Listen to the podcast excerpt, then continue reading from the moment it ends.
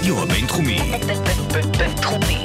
106.2 FM. הרדיו הבינתחומי. הרדיו החינוכי של המרכז הבינתחומי. לקום ישראל. 106.2 FM.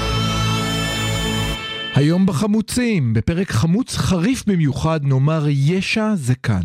נמתח קו ישיר בין השטחים לעסקת הטיעון המקרטעת של נתניהו, אל תוכנת הפגסוס שהמשטרה לכאורה השתילה בטלפונים של פעילי בלפור, ואולי גם על טלפון הפרטי ממש שלך. ספיר סבח, יולי נובק, פיגוע טרור שלא שמעתם עליו, בו תקפו רעולי פנים רבנים רק בגלל אמונתם, מה לא שמעתם? נשאל כיצד נדם קולן של מפלגות השמאל, איפה מפלגות ערביות? נחבר את הכל לתיאוריות פסיכולוגיות ואפילו אולי ניגע בטנטורה ובהיסטוריה. החמוצים מתחילים ממש עכשיו. החמוצים, המערכת הפוליטית על ספת הפסיכולוג, עם הפרופסור בועז בן דוד והפרופסור גלעד הירשברגר. היי גלעד, מה שלומך? שלום בועז, שלום למאזינים, מה העניינים? כן, פרק עמוס מאוד וזוהם יש לנו, אז בואו נתחיל. כן, אבל אני דווקא רוצה להתחיל ממשהו חיובי אם אפשר. מותר? אה, מותר להגיד משהו חיובי? כן. כן, לך על זה. אה, אז אה, אני רוצה להתחבר לדברים שסיימנו איתם בפרק הקודם. ששאלת קצת בתסכול.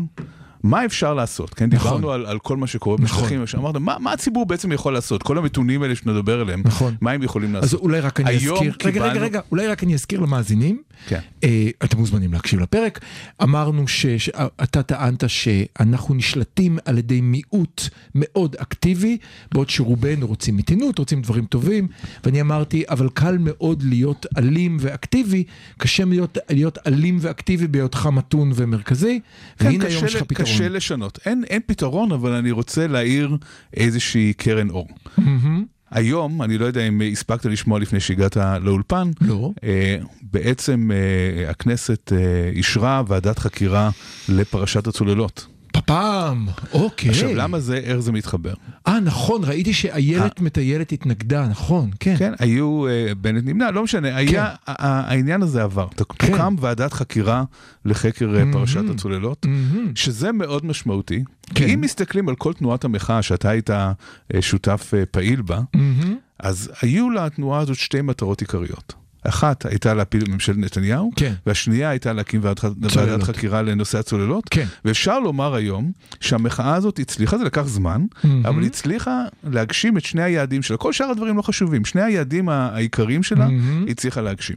מה זה אומר? זה אומר שכשהציבור רוצה, כשיש מחאה ציבורית מספיק חזקה, מהמם. כשיש את הנחישות הזאת, כשיש את אורך הרוח, את הנכונות בעצם להילחם את המלחמה ארוכת הטווח הזאת, מהמם. יש לזה תוצאות. אפשר להגיע לתוצאות. זה- אם זה נכון לגבי שני נושאים שהם כל כך קשים ומורכבים, כמו ממשלה כן. וצוללות, אז קל וחומר שאפשר יהיה להשיג את זה גם בדברים שהם לא פחות חמורים, אבל אה, אה, יותר, אה, יש יותר סיכוי שאפשר לטפל בהם, כמו למשל, הדבר הכי בסיסי של להשליט חוק וסדר בשטחים. כן, אני, אני מוכרח להגיד ש... קודם כל, אני מופתע לראות אותך אופטימי, אבל שים לב ש... זה נגמר בדיוק ברגע זה. זהו, הייתה לי הרגשה. שים לב אבל שמחאת, מחאת בלפור נקרא לה בשם כולל, כולל כל מה שקרה בח- בחצרות, בכיכרות ובגשרים, הייתה מהלך ארוך מאוד, נכון. קשה מאוד. לוקח זה זמן. לא היה סוף שבוע. בסדר, אבל זה, אין מה לעשות. אם רוצים לעשות שינוי, אין אה, זבנג וגמרנו. ברור. כן? זה צריך, ברור. אה, צריך אורך רוח. צריך בעצם אה, להיות מוכנים להקריב איזשהו קורבן, כן. לוותר על המוצ"שים של אה, לצאת אוי, לפאב, כן, אוי, כן. ובמקום זה ללכת ל... כן, כן, זה דורש איזשהו קורבן, אבל, אבל מה שהיה מאוד יפה זה כן. שציבור מאוד גדול היה כן. מוכן לשלם את הקורבן הזה, כן. ועכשיו גוזרים את הקופון. גוזרים עכשיו את הקופון. כן, אני, אני מוכרח להגיד גם עוד משהו. לכאורה היום זה נראה קל, אבל בואו תזכרו כולכם איפה הייתם היום לפני שנה, שנתיים, אם הייתי אומר לכם בכלל שביבי לא יהיה ראש ממשלה, שביבי יהיה מוכן להודות בשביל עסקת טיעון שלה נדבר תכף, אז כך כן. שתהיה, שתהיה חקירה על הצוללות שבה נבין אחת ולתמיד מה קרה, הייתם כולכם צוחקים, והיום זה נראה כמו נכון. משהו... להפך, אנחנו יש- כבר לא, זה לא מספיק תקווה, לנו, אנחנו רוצים תקווה. יותר. ואם כבר- אם כבר דבר- אם כבר דיברנו על העניין הזה של אה, העסקת טיעון. אני רוצה, אני רוצה להקריא לכם ציוץ של אה, מירי רגב מהיום. שצריך, אני חושב, להתעכב עליו ולעשות לו קצת פרשנות רש"י, כי הוא מאוד מאוד מעניין. אה, לך על זה, מה לך על זה. מה כותבת מירי רגב? היא כותבת ככה, ישראל כץ כן, זו העת להיות מאוחדים. להיות מאוחדים. הרי את ההחלטה להרחיק לשמונה שנים מתנועת הליכוד את מי שפעל נגד הליכוד, קיבלנו בצורה משותפת חברי הכנסת וחברי מזכירות הליכוד. כולנו יחד. מה היא אומרת בזה? תכף נחשוב. החלטה שלצערי כבר הפרת כשהכשרת את הליכודניקים החדשים למען האינטרסים האישיים שלך בפוליטיקה. מה כותבת, מה, מה הסאבטקסט של מה שמירי רגב כותבת? אתה חייב לעזור לי פה. כן, קודם כל צריך להבין מה היא כותבת כאן. היא כותבת, ההחלטה להרחיק לשמונה שנים מתנועת הליכוד כן. את מי שפעל נגד הליכוד, כן. זה איום מפורש. כן. היא מאיימת עליו. כן, כן, כן. למה היא התעוררה? למה עכשיו היא מאיימת עליו? מה הסיפור? ישראל כץ הודיע שהוא מוכן דקה אחרי שביבי הולך להקים קואליציה. כן, אבל איך הוא יעשה זה? מה שהוא אמר. כן, אבל כאן צריך להבין, הוא לא סתם אמר את זה. צריך, יש כאן מהלך שהיא לחוצה ממנו והיא מנסה לטרפד אותו. אוקיי. מה המהלך? קודם כל אנחנו לא יודעים אם, ת- אם תהיה עסקת טיעון, אבל במידה ותהיה עסקת טיעון, צריך להבין מה קורה בליכוד צריך- באותו הרגע. צריך להבין עוד משהו. רגע. במידה ותהיה עסקת טיעון זה לא מהלך איטי, זה מלחמה שפורצת בדקה. זאת אומרת, כן. מחר בבוקר מודיעים עסקת טיעון, המלחמה הזאת ומחר כבר, בצהריים... כבר התחילה, המלחמה כן, הזאת כן. כבר התחילה בליכוד. כן. עכשיו מה בעצם קובע תקנון הליכוד? מה שקורה בליכוד זה שברגע שמתפטר יושב ראש, אוקיי. מצביעים על יושב ראש זמני לשלושה חודשים.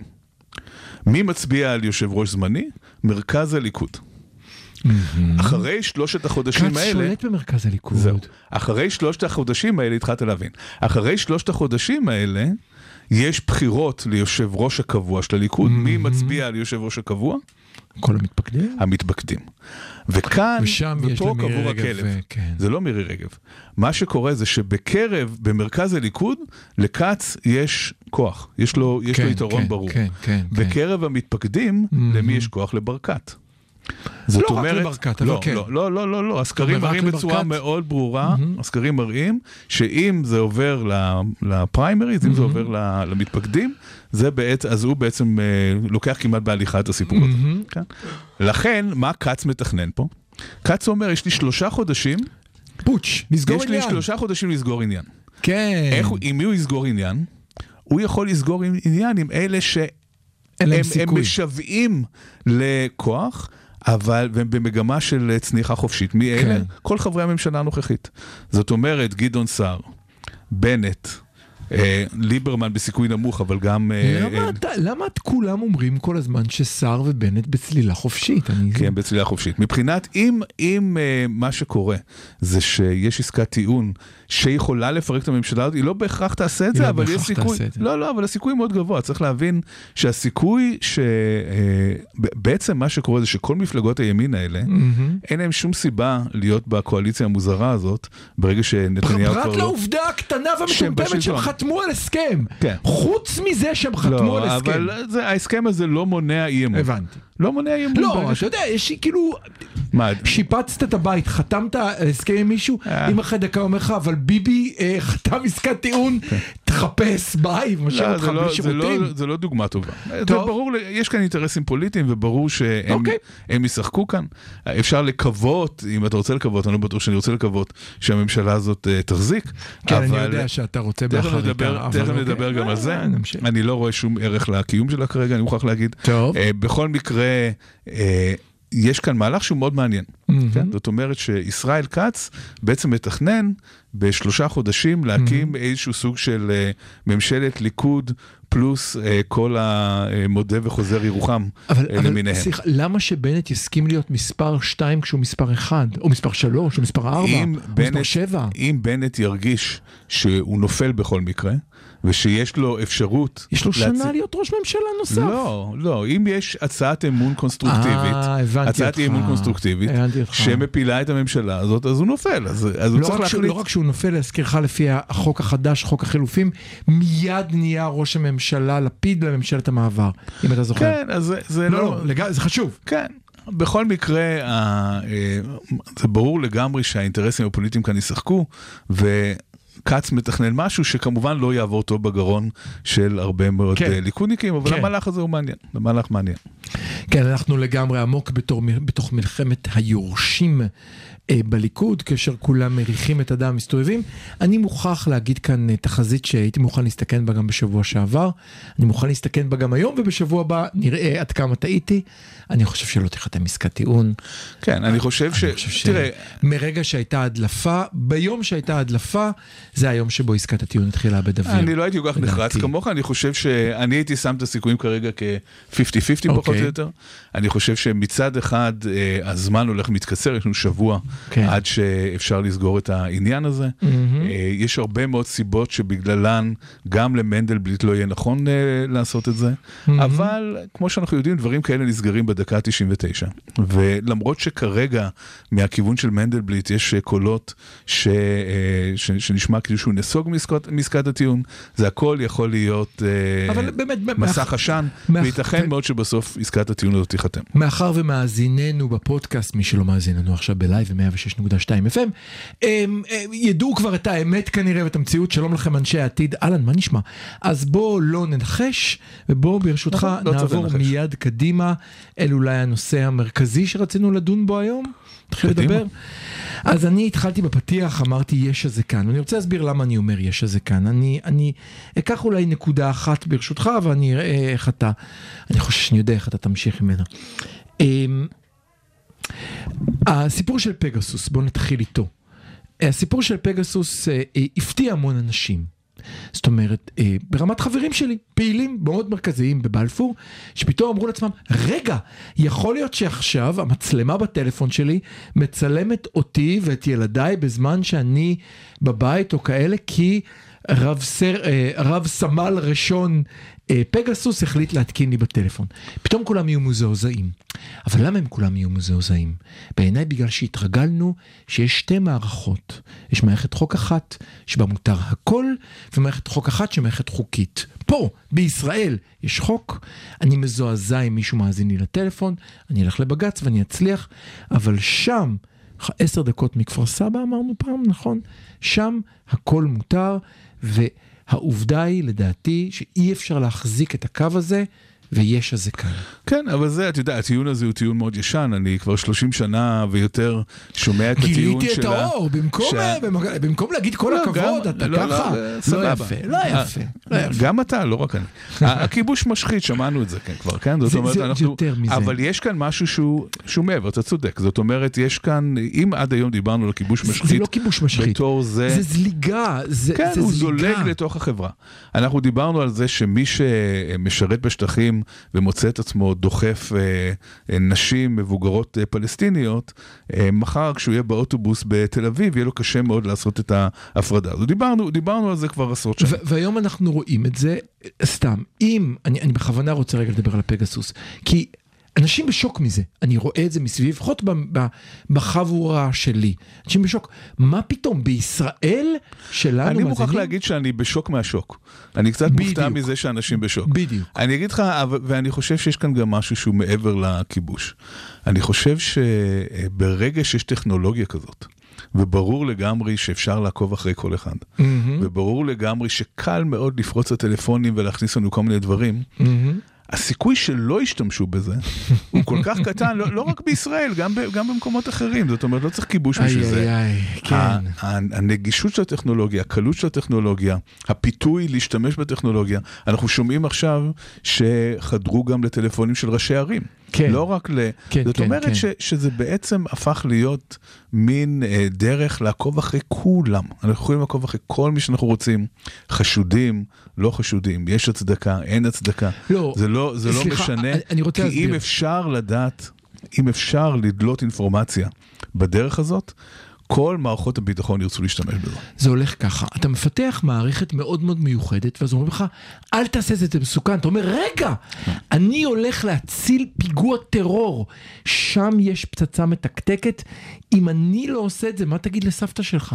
שתתפוצץ באוטובוס חלילה. עכשיו- ואז, אחרי שפיתחת את זה כבר, הצעצוע פה, והאקדח שנמצא במערכה הראשונה, יורה צרורות בשנייה ויותר מזה, ובשלישית. יש איזושהי אמת בטיעון הזה. כן. זאת אומרת, ככל שתעקוב אחרי יותר אנשים, ככה תגלה יותר דברים שהם, שבאמת צריך לעצור אותם. כן, זה, זה, זה, זה מובן מאליו שעצם המעקב יצדיק את עצמו. כי אתה תגיד, אוקיי, אני עוקב אחרי מאות אלפי אנשים, ואחרי רובם לא צריך לעקוב, אבל מעצם העובדה שאני עוקב אחרי מאות אלפי אנשים, אני מגלה את אותם האנשים הבודדים שהיינו צריכים לעצור, ואם לא היינו עוצרים אותם, אז היו קורים דברים לא רעים. עכשיו אני אתן לך את הטיעון של המשטרה, הם אומרים ככה, סליחה, מול פשיעה מתוחכמת של עבריינים מתוחכמים, אנחנו צריכים אמצעים מתוחכמים, נכון? תמיד יש הסברים ותמיד יש בהחלט, תירוצים. זה חובה. ואני אהיה פסימי, אם הייתי אופטימי בהתחלה, אני אהיה פסימי בעניין הזה. אני חושב שככל שהטכנולוגיה תתקדם, כן. היכולת לעצור את זה תהיה קטנה יותר ויותר. יחדרו לנו לפרטיות בכל דרך, בכל צורה, ואנחנו כנראה נצטרך להתחיל אה, להתרגל לחיים ב-1984, שהאח הגדול כל הזמן בוחן אותנו וכל הזמן מסתכל עלינו. ובכל זאת, אני רוצה להגיד לך, היה כאן משהו שאני... אתה לא תסכים איתי, אבל אני אגיד, יש איזושהי הרגשה שלי, לפחות נמצאת, של איזשהו חוזה ביני לבין המדינה. שבו כועסים עליי אולי שאני מפגין, אבל בסופו של דבר נותנים לי להפגין. שבו בתוך ישראל לפחות יש לי את הזכות למחות.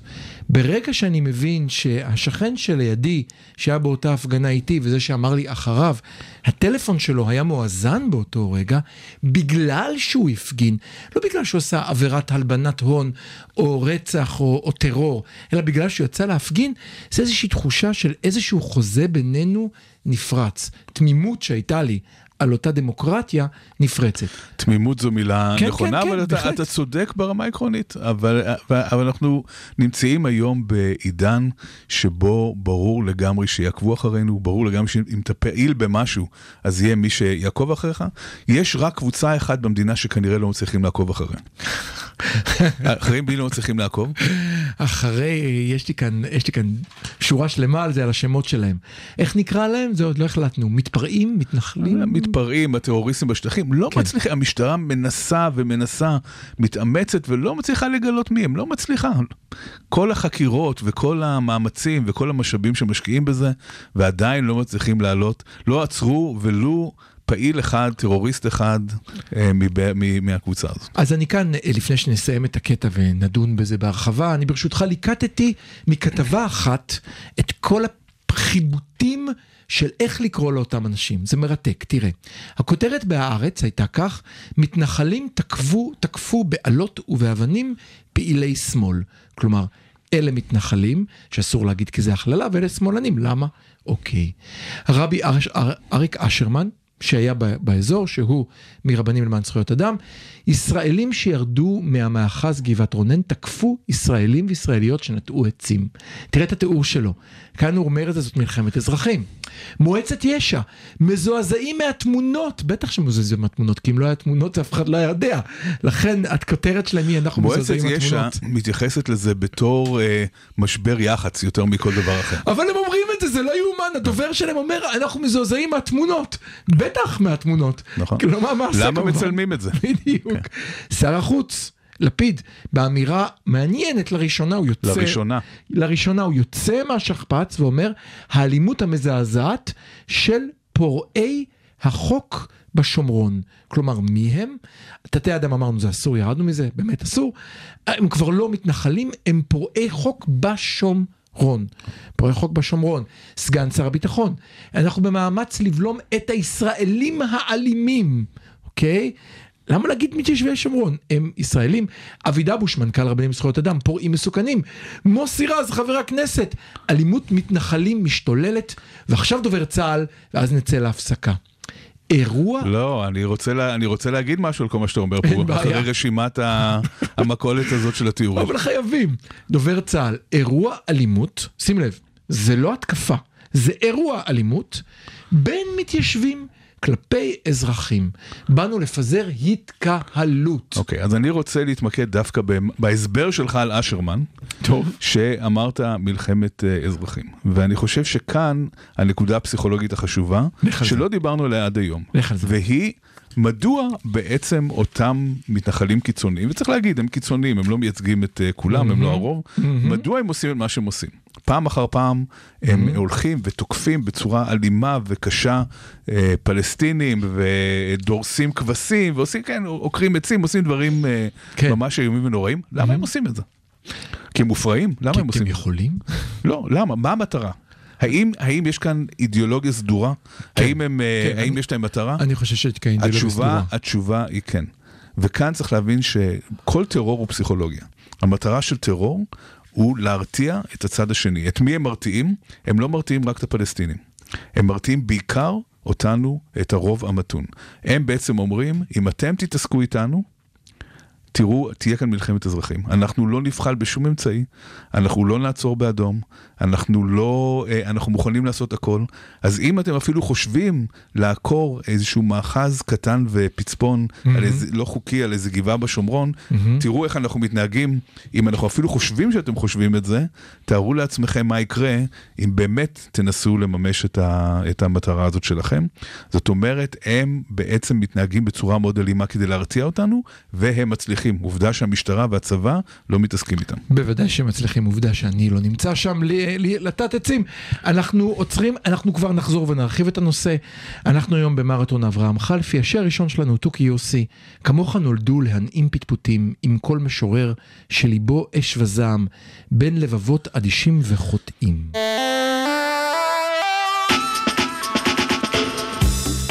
הרדיו הבינתחומי, בינתחומי. 106.2 FM, הרדיו הבינתחומי. החמוצים, המערכת הפוליטית על ספת הפסיכולוג, עם הפרופסור בועז בן דוד והפרופסור גלעד הירשברגר.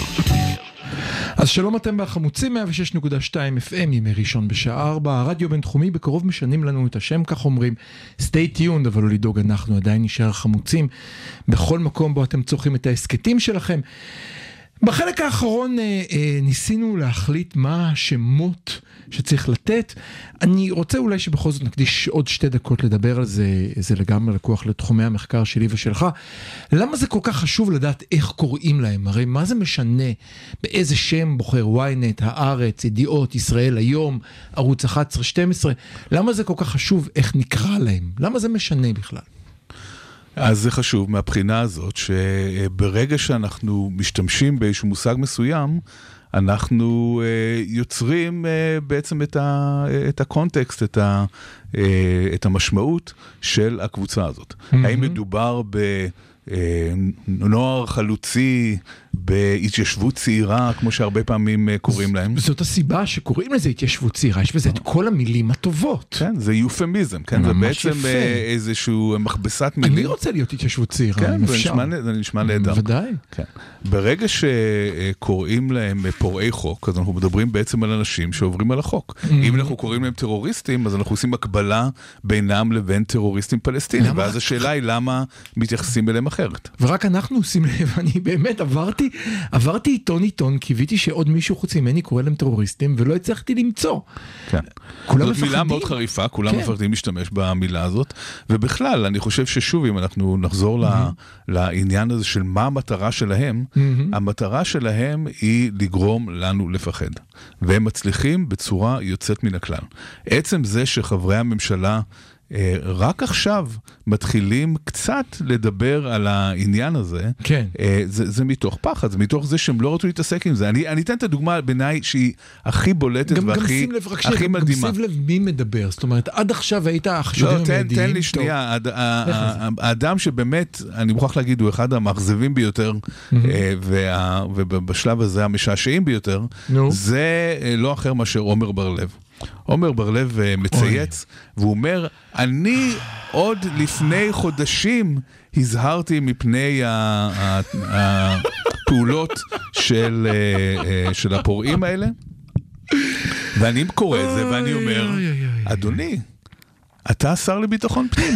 מה זאת אומרת? אתה... בשביל זה לא- שלחנו אותך. אנחנו, אני ואתה, יכולים להתגאות בזה שראינו משהו מראש. כי אין לנו שום כוח, אנחנו יכולים רק לדבר, אנחנו לא, אין לנו שום יכולת לעשות שום דבר כן. חוץ מללהג. אבל אתה, אשכרה, השר לביטחון פנים. אם אתה ראית משהו ולא עשית, זה מחדל, זה לא משהו שצריך להתגאות בו. לא, זה גם, אני, אני מוכרח להגיד, עומר בר-לב, מאכזב מאוד, אני גם אגיד לך, תראה, גם בפגסוס, אם אתה זוכר, ברגע שזה יצא, הוא מיד צייץ ואמר, בדקתי, הכל כשורה במשטרת ישראל. הכל מצוין. עכשיו, א' ב', א' ב', תראה, עזוב א' ב' אידיאולוגי, קודם כל תהיה פוליטיקאי. אתה היום, במקום לשחק שש בש במועדון גמלאי צה"ל, נמצא בתפקיד שר, בזכות אותם אלה שכל שבת בגשם ובחום הלכו לבלפור. אחרת היית באמת משחק שש בש. לפחות תגיד להם, לא רק מתוך אינטרס ציני קר, תגיד להם אני אבדוק, לא אתן שבישראל נגיע לזה. אפילו זה לא. אז כאן אני, אני שמח מאוד שאתה ככה מתלהב, בגלל שכמו עומר בר-לב, מסכים. כך כל מסכים. מפלגות מסכים. השמאל מסכים. שנמצאות בקואליציה מסכים. הזאת. מסכים. זה פשוט לא יאומן, זה מסכים. פשוט לא יאומן שהם, יש, הדבר שהכי הדהים אותי בשבוע האחרון, זה ששלום עכשיו הוציאו פוסטרים שקוראים להפגנה נגד מרץ. כן, כן, כן. שלום עכשיו מפגינה נגד, נגד מרץ. מרץ ועבודה, כן. זאת כן, אומרת, זאת, נגד מרץ ועבודה, זאת כן. אומרת שמרץ ועבודה ממפלגות שנלחמו בכיבוש, Mm-hmm. הן היום מייצגות הכיבוש. הן היום מייצגות הכיבוש, לא יעזור שום דבר. Mm-hmm. בממשלה שהן נמצאות בה, נעשים דברים, והם ממלאים פיהם מים. הם לא עושים שום דבר. הם אפילו לא מאיימים לעזוב, הם לא עושים שום דבר שיכול לשנות את המצב הזה, וזה כתם עצום על השמאל הישראלי. זה מראה שהשמאל הישראלי חזק מאוד בדיבורים באופוזיציה, אבל כשהוא נמצא בשלטון, כמו שעומר בר-לב אמר, בדקתי והכל כשורה. אני חושב ש... קשה, קשה, אני יודע. לא, זה מאוד קשה לי כי... קשה לך, אני יודע. זה קשה לי גם קשה, כי... קשה לך. תודה, תודה, תודה שאתה חוזר על זה. לא, אני, אני בהחלט מבין שקשה לך. בתור פסיכולוג אני אמפתי ואני יודע שקשה לך. האיש הכי לא אמפתי בקוסמוס, אה, ואפילו מתגאה בזה. אני חושב שבאמת היו לי ציפיות שזה יהיה הנקודה שבה יגידו הנציגים שלי, חברים, עד כאן. כל אחד יש לו את הגבול שלו.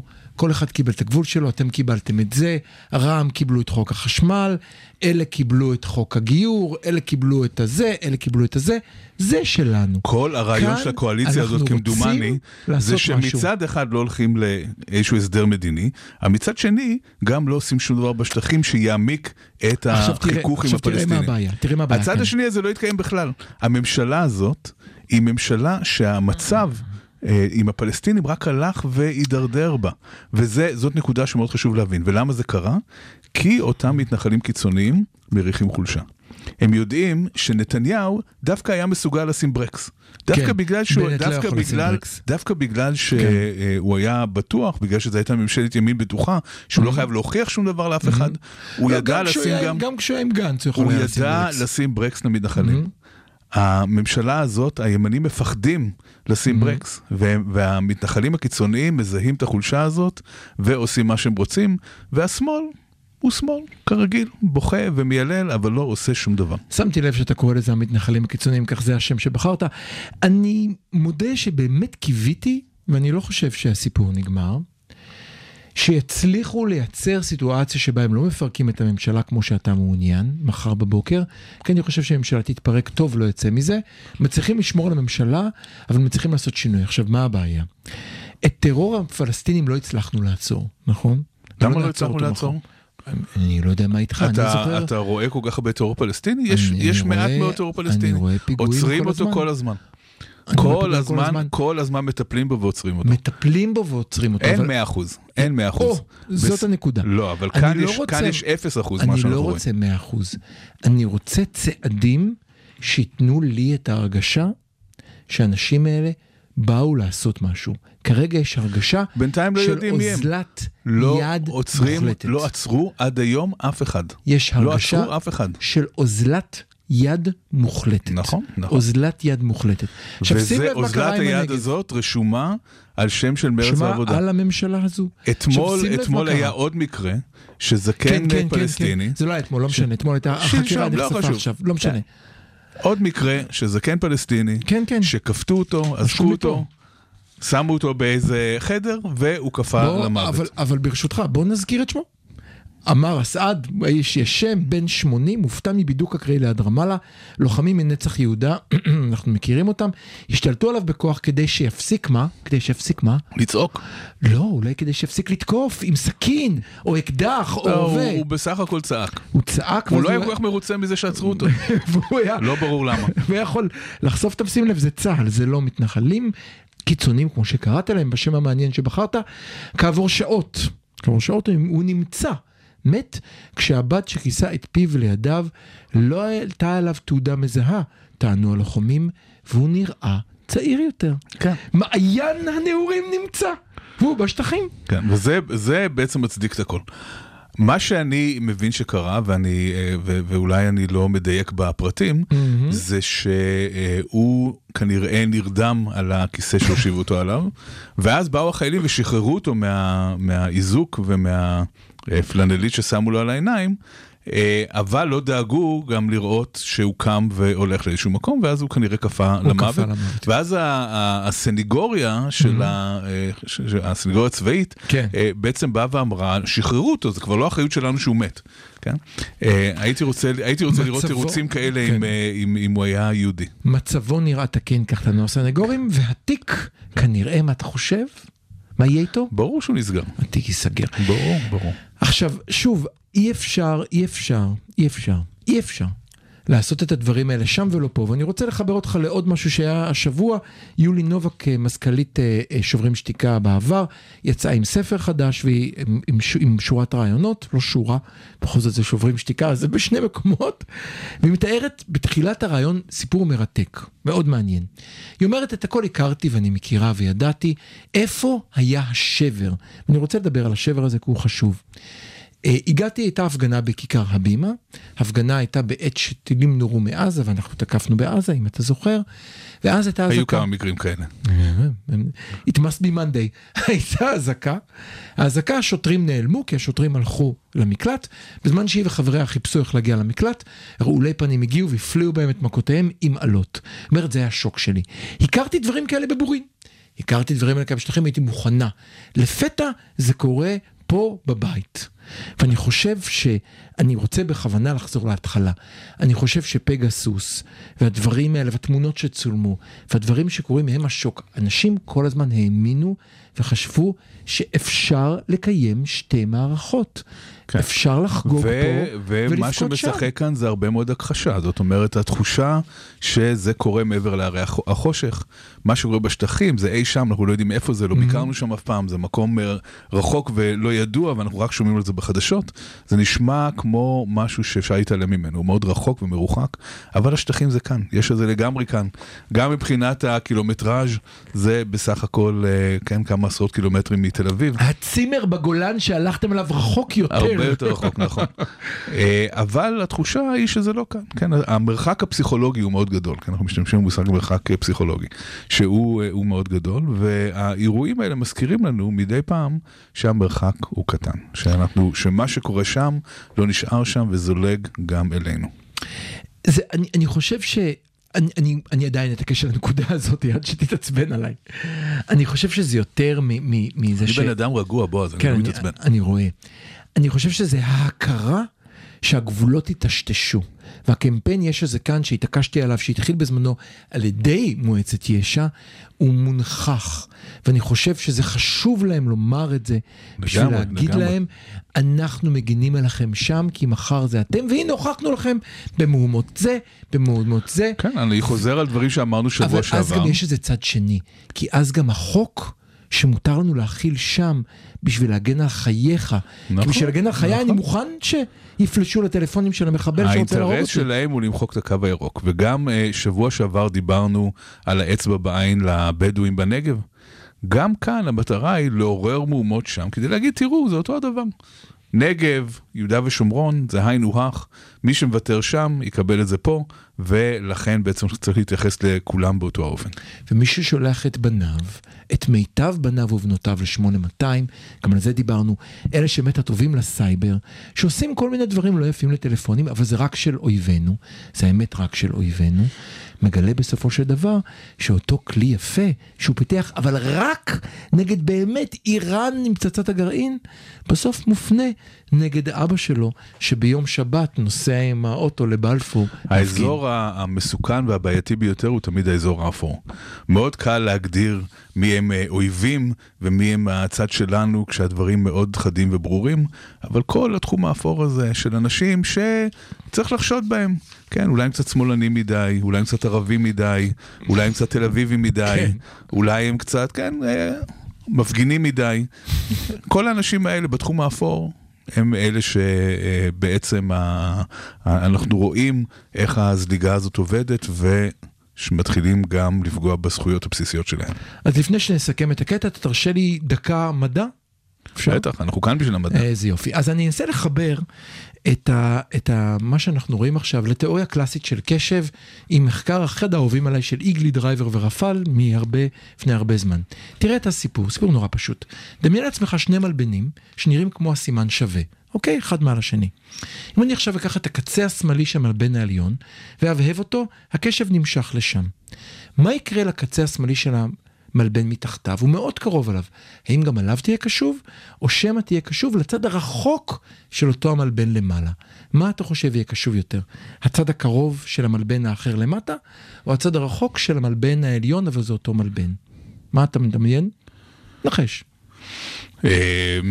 אה, אז אתה מדבר בעצם על הפינה השמאלית התחתונה של המלבן העליון. עוררתי, עוררתי את הפינה השמאלית של המלבן העליון. התחתונה או העליונה? יש שני מלבנים כמו שווה, אחד מעל השני. נעשה את זה פשוט, אחד מעל השני.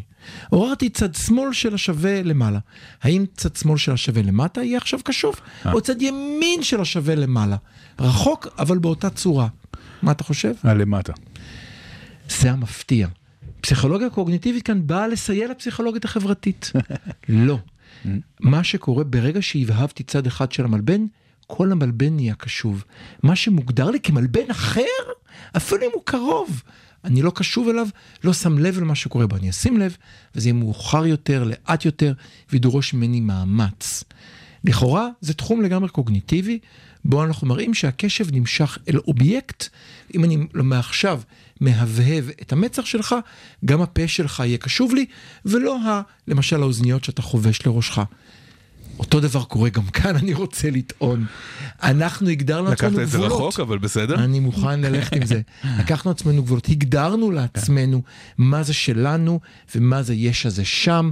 אמרנו כמה טוב לי להיות קשוב למה שקורה פה, ואם משהו קורה שם זה שם, אבל הרי שני המלבנים האלה התקרבו, נוגעים אחד בשני, והם לגמרי ביחד, ואנחנו כבר נמצאים בבעיה שבה אי אפשר יותר לעצום את העיניים. ו... כן, זה בסופו של דבר מתחבר לרעיון החברתי של קטגוריזציה, גם הקוגניטיבי, כן. של קטגוריזציה, שברגע שאנחנו חושבים שיש איזה, איזה קטגוריה אחרת, אז זה באמת אה, יותר אה, קל וברור, ומי שלא רוצה שזאת תהיה קטגוריה אחרת, זה דווקא אה, אה, אותם אה, תומכי סיפוח, המתנחלים היותר קיצוניים, שרוצים אה, מדינה אחת. שרוצ... שבסופו של דבר מביאים אותנו לכיוון של מדינה אחת. הם לא לגמרי אולי חושבים על ההשלכות, או הם חושבים על דברים נוראיים שצריך לעשות כדי למנוע מההשלכות Mm-hmm. ל- לקרות, אבל אה, סיטואציה של מדינה אחת היא סיטואציה שרוב הציבור הישראלי מתנגד לו בצורה מוחלטת. אבל דברים שמתנגדים אליהם ולא שמים לב זוחלים אליהם, אנחנו נעצור עכשיו לשיר, אנחנו עדיין עם חלפי, על חלוני יונה, אומרים השמיים גן, אומרים בשמיים טוב, ירדו נא שמיים לשבת כאן עם הילדים ברחוב.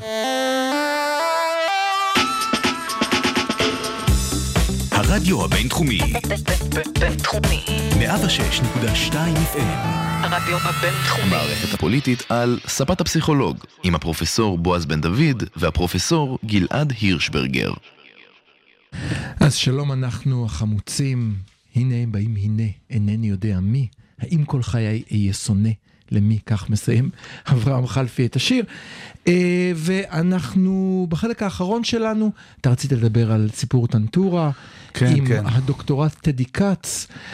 המסטרנט. כן, אני דרך אגב מסטרנט, סליחה, אני הזמנתי אותו באותה תקופה כשהיא עושה את זה, לדבר איתנו, הייתי אז פעיל סטודנטים צעיר וזה.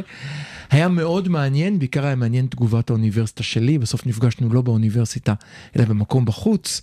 הכל היה מאוד מאוד לחוץ, ועד uh, ממש לאחרונה לא, לא הייתי בטוח האם לקחתי מישהו שהוא שרלטן, או שמא מספר את האמת, ועכשיו זה מתחיל להראות שיש כיוון לתשובה. כן, אני מוכרח להגיד שבעניין הזה בדרך כלל אני לא מפרגן לך, אבל כאן אני רוצה להגיד, בועז, אתה כנראה צדקת יותר ממני. אה, אני... הכל מוקלט חברים, אני, הכל כן, מוקלט. כן, לא, אני מודה. אני אה, עוקב אחרי הסיפור הזה של אה, טדי כץ והמאסטר שלו לגבי הטבח בטנטורה. אה, מעל 20 שנה, זה מאוד עניין אותי למה? העניין הזה. בגלל שאני ראיתי בזה, ואני כן. כאן מודה, מכה על חטא. כן. אני ראיתי בזה דוגמה לסוג מאוד קיצוני ורעיל של אה, פוסט ציונות, אה. של אה, בעצם מעשה שרלטני. Mm, של מאסטר ש- שהיה מבוסס בעיקר על עדויות של פלסטינים שניצלו מהטבח כביכול, ולא האמנתי לעדויות האלה, ואמרתי, מה שקרה שם כנראה לא היה טבח, אני האמנתי להיסטוריונים רציניים כמו יואב כן. גלבר. כן. שאמרו, אה, מה שהיה זה היה קרב, ובקרב נהרגו אנשים, אבל לא היה טבח.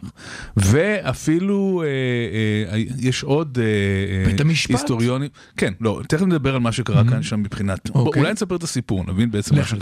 זה, לך על זה. תיאודור כץ, טדי כץ, מסטרנט באוניברסיטת חיפה, עשה מאסטר אצל אילן פאפה, אילן פאפה הוא כן, אחד כן. ההיסטוריונים ה- כן, הפוסט-ציוניים, כן. ההיסטוריונים מאוד החדשים, הקיצוניים. כן, כן. והוא עורר בי תמיד אנטגוניזם, וכשטדי כץ בא ועשה מאסטר על טבח בטנטורה, וקיבל 97, שמו את המאסטר הזה במקום כן. שכל המאסטרנטים נקברים בו בספרייה של האוניברסיטה, ואף אחד לא התעניין בזה. רק חשוב בשביל להשלים את התמונה, דמיינו לכם טדי כץ, שפם גדול, בחור גדול כן, הוא. עשה את זה כבר, הוא, הוא עשה את זה בגיל 50, הוא היה כבר אה, לא, לא ילד כשהוא עשה גם את ה... גדול בגיל, גם גדול בגודל, גם עם שפם גדול, איש מאוד, מאוד לבבי, מאוד מעניין, לא נראה כמו אחרון הקונספירטיבים. כן, אוקיי. והמאסטר הזה העלה אבק בספרייה, עד שהגיע עיתונאי אה, מעריב, גילת, שבעצם אה, שלף את המאסטר הזה, וכתב, איך הוא גילה את זה מעניין. זה באמת מעניין איך הוא הגיע לזה, ו... למאסטרים של הסטודנטים שלי אף אחד לא מגיע. זה. גם היה לפני שהדברים היו אה, אלקטרוניים שאפשר היה אונליין, למצוא, כן. כן, הוא הוא באמת אה, ישב בספרייה ונבר בעבודות מאסטר. אוקיי. עלה על העבודה הזאת וכתב אה, מאמר במעריב על הטבח בטנטורה. כתוצאה מכך, כל אה, ותיקי אה, אלכסנדרוני, שזאת הפלוגה שבעצם אה, הואשמה בטבח הזה, אה, יצאו וקודם כל האשימו את, את טדי כץ בזה שהוא שיקר ושזה לא נכון, וגם תבעו אותו תביעת דיבה, זה הגיע לבית משפט.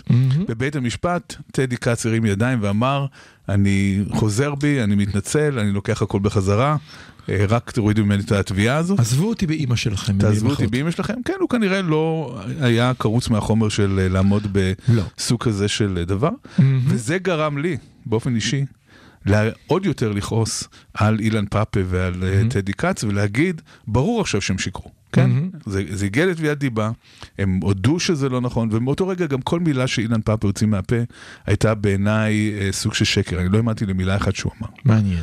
והשבוע, כשוותיקי אלכס, אלכסנדרוני, השורדים מביניהם, אלה בני התשעים, קמו ואמרו, תקשיבו, אנחנו בעצם הסתרנו במשך כל השנים מה שבאמת קרה שם, והיה טבח.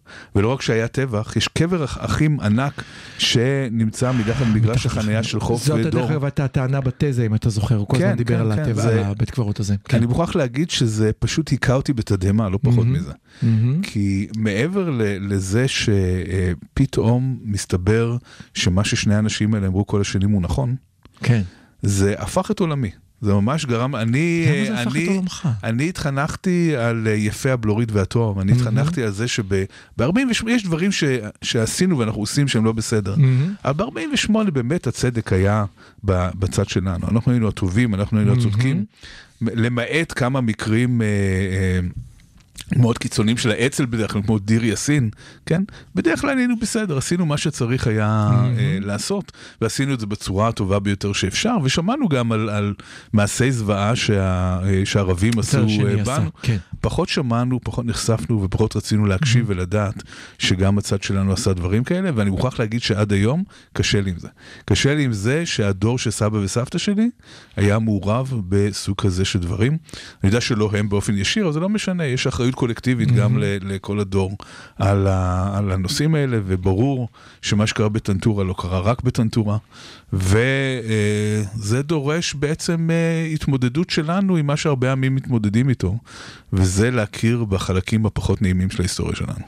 אני רוצה לחבר אותך כאן לסיפור, לספר, סיפור קצר, חירבת חיזעה של סמך יזהר, אתה מכיר? לגמרי, בטח. באותם, אה, באותם ימים שהייתי פעיל צעיר, עם שיער ארוך, צוחק עדיין יש לי, אז אה, אה, הדרכתי באיזושהי תנועת נוער. סמך יזהר הוא אחד הראשונים שלא ניסה אה, לא. לשקר לעצמו, שאמר את האמת מהרגע הראשון. והוא, והייתי לוקח את... ובגלל זה הוא באמת היה אהוב כל כך על ידי הציבור. כן, בדיוק.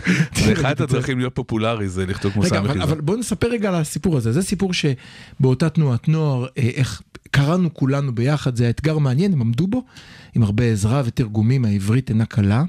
אבל סיפור חירבת חיזה של סמך יזהר הוא סיפור מסעיר וגם כתוב נפלא וגם מצמרר וממליץ לכולם בהחלט. לקחת ערב אחד שקט, לסגור טלוויזיה ולנסות להתמודד איתו. יש שם תמונה, כמה תמונות חזקות שעדיין אני זוכר. את התמונה שבה הוא מתאר את עצמו כ... מה אתם רוצים ממני? אני, אני בכלל לא חלק מזה. ואז הוא שולח יד, ובלי להתכוון, הוא מוריד מאישה שלפניו את הכיסוי על הראש. וזה מזעזע אותו יותר מהגופות, ויש בספר, זה הרגע הזה, שהיא מושפלת בעיניו, מסתכלת עליו במבט מזועזע אליו. הוא אומר, אני אני, אני מהטובים. אני פה מאלה שבאו לשחרר את האדמה. אתם אלה שרצחתם ועשיתם. אני מהטובים, הוא פתאום מסתכל על עצמו ואומר, רגע, אני מהטובים, אבל תראו מה גם אני ואלה שלידי עושים. כן. ואגב, העדויות של אה, ותיקי אלכסנדרוני מאוד מתאימים לתיאור הזה שאמרת עכשיו. זאת אומרת, רוב האנשים שדיברו עכשיו לא אמרו, אני בעצמי אה, עשיתי, אני בעצמי יריתי. הם אמרו, היה איזה משוגע אחד, כן. שהוא פשוט הלך וירה בכל, ה... בכל השבויים. סיפור היה אחד ספר. אחר שהסתובב עם אקדח ופשוט אה, דפק כדורים בראש לכל מי ש... זאת אומרת, מדובר בכמה בודדים כן. קיצוניים, אבל כל הפלוגה, כל מי שהיה שם, מהמם. שותף בעצם זה שלא עצרו את זה, ובעצם זה שנתנו לזה לקרות. תמיד יש את, זה תמיד המופרעים שבסופו של דבר עושים את המעשה. זה מחזיר אותנו קצת גם למה שקורה בשטחים היום. כן, ברור שרוב המתנחלים אה, לא הולכים ודורסים כבשים של פלסטינים, ורובם גם לא אה, אה, פורעים בכפרים ועושים דברים כאלה. אבל עצם זה שהם נותנים לזה לקרות, עצם זה שהם לא עוצרים. עצם זה שהם לא דורשים שיעשה מעשה ויעצרו את אותם אנשים שעושים את זה, זה הופך אותם לאחראים, בדיוק כמו שחיילי אלכסנדרוני וכל צה"ל למעשה אחראים למה שקרה שם בטנטורה. תראה, אני חייב עכשיו רגע לשאול אותך שאלה, תהיה רגע, פסיכ... תהיה רגע פסיכולוג חברתי. ננסה. יש שם קטע מאוד חזק בסיפור, שהוא כל הזמן שומע את עצמו, אומר לעצמו, נפש יפה, נפש יפה, מה קרה לך, שכחת מה עשו לנו, למה אתה כזה? יש לו כל הזמן את הקול הזה בראש, והוא מדבר בינו לבין עצמו. אני מניח שסמך יזהר כאן אולי בקטע כמעט אוטוביוגרפי בסיפור הזה. אז אני רוצה לשאול אותך, נפש יפה, נפש יפה, גלעד, אוקיי, הייתה מלחמה, במלחמה נעשים דברים מכוערים, כל צד עושה דברים מכוערים במלחמה, נגמרה המלחמה, די, למה אנחנו צריכים להתעסק בטנטורה עכשיו? כן. את מי זה מעניין? אז קודם כל אתה צודק שאחד הדברים שאנחנו מגלים כל פעם מחדש ואולי מופתעים אה, מתוך הנאיביות של עצמנו זה שבמלחמה קורים דברים נוראים. אין מלחמות יפות ואין אין, אין, אין, דבר אין. כזה אה, טוהר הנשק ואין אה, צבא שהוא יותר מדי מוסרי, כל הצבאות הם לא מוסריים בבסיסם. הם- מה, אתה אדם ורטה? הם רע... יגרשו אותנו מה... הם רע הכרחי, אנחנו צריכים צבא. אני לא אומר כן. לרגע שאנחנו לא צריכים צבא, אנחנו צריכים צבא, אבל, אבל אין ספק שצבא זה רע הכרחי. זה לא משהו שהוא טוב, וכשצבא נתקל במציאות כזאת של אה, מלחמה, קורים דברים קשים. קורים דברים שהם גם לא מוסריים. אבל יש כאן אה, עניין אחר, ו, ומה ש, מה שלי מפריע ומה שאני חושב עליו כל הזמן, זה איך שנים מעטות כל כך, אחרי השואה, אחרי דברים שעשו לנו, אה, אנחנו היינו מסוגלים לעשות אה, דברים כאלה. וכאן אני, אה, אני רוצה אה, אה, לתת תשובה. שמתבססת על דברים שכתב פסיכולוג חברתי אחר, יחיאל קלר, זיכרונו לברכה, פרופסור יחי- חילי כן, קלר ז"ל. שדיבר על הלקחים השונים שיכולים להיות מסוג כזה של טראומה היסטורית כמו השואה. והוא לא רק הוא דיבר על זה, יש אה, יהודה אלקנה שהיה היסטוריון. ו- וחוקר שואה וניצול שואה בעצמו. ובכל זאת? והשאלה היא, האם אנחנו מתייחסים ללקח של השואה כלעולם לא עוד, או כלעולם לא עוד לנו? לנו, כן, וההבדל הזה הוא הבדל מאוד מאוד משמעותי. כן, כן. כן. ברגע שהלקח של השואה זה לעולם לא עוד, מהמם. זה אומר שאי אפשר לעשות דברים מהסוג הזה. אי אפשר לירות לאוכלוסייה אזרחית בראש. אי אפשר לעשות בורות אה, הרג כמו שעשו לנו וכמו שמסתבר ככל גם הנראה. אנחנו, ככל ככל הנראה. מהמם. גם אנחנו לא חפים אה, מ- כן. כן, מפשע לגביו. אם זה לא עוד לנו, זה אומר שיש לנו לגיטימציה לעשות הכל כדי למנוע פגיעה בנו. ואפשר להבין איך ב-48, ואני לא מצדיק לרגע את מה שקרה, אבל אפשר להבין איך הלך הרוח ב-48 היה להיות או לחדול. זאת אומרת שהייתה מין תפיסה כזאת, שאם אנחנו לא מחסלים אותם, הם מחסלים אותנו. וה... והלך הרוח הזו והתפיסה הזאת בהחלט יכולה להכשיר מעשים כמו בטנטורה. וכאן שוב, לא כדי להצדיק חלילה את, ה... את המעשים שנעשו, צריך קצת לתת את הקונטקסט ההיסטורי ולהבין שברגע שהאו"ם החליט על uh, הקמה, על, על חלוקת הארץ למדינה ערבית ויהודית בכ"ט בנובמבר 47, מה שמיד קרה זה שעזם פאשה, המזכיר הכללי של הליגה הערבית, מהמם. פרסם בעיתון אה, מצרי, אה, הוא הוא התראיין לעיתון מצרי והוא אמר שם, אה, אנחנו בעצם יוצאים למלחמת שמד נגד המדינה היהודית. ההכרזה הזאת של אדם במעמד שלו, יכולה ללבות עוד יותר את הלך הרוח הזה של אנחנו או הם. זאת אומרת, או שהם הורגים אותנו, או שאנחנו הורגים אותם, וזה כמובן אה, דלק למעשים מהסוג הזה. זאת שאלה הקלאסית של כל סרטי הגיבורים. ות- בהוליווד זה תמיד, אני מוכן להיות אנושי, ובכך אני שונה מהאויב שלי, וזה נורא יפה בהוליווד, זה קצת קשה זה מאוד כשכדורים קשה ב- שורקים זה ליד קשה האוזן. במציאות וזה קשה באמת אה, אה, בתפיסה כשאתה מרגיש שהחרב מונחת על הצוואר שלך, מהמם. שלא בטוח שאתה הולך לשרוד את זה כקבוצה, אה, אז דברים אה, נוראים קורים ככל הנראה. אני חייב רק להתחבר בחצי מילה למה שתיארת על פרופסור חיליק קלר, זכרו לברכה. אה, כאשר הייתי במסע לפולין, היה איתנו איש עדות, זה היה דבר שנהוג באותה תקופה, ואני, הוא תפס אותי לשיחה, ואני תפסתי אותו כי זה עניין אותי, והוא כל הזמן אמר לי, אתה צריך לדאוג שלא יקרו עוד דברים כאלה לעולם. ובכך, בלי שהוא התכוון, הוא הסמיל אותי עמוק, וטבע בי... יודעים מי אשם. טבע בי בגיל 17 את ההכרה של עלינו הצלב שאנחנו נושאים אותו. כן, ולמה לא למה יקרה הלקח. הזה הוא תמיד יהיה הלקח הפחות פופולרי? ברור, כי בסופו של דבר הגנה על הקבוצה ברור. זאת המוטיבציה המרכזית, כן? בסופו של דבר, אה, אה, וכמו שאמרת, להיות יפה נפש, זו מוטיבציה, אבל היא מוטיבציה הרבה יותר חלשה מאשר לשמור על הקיום של הקבוצה שלך.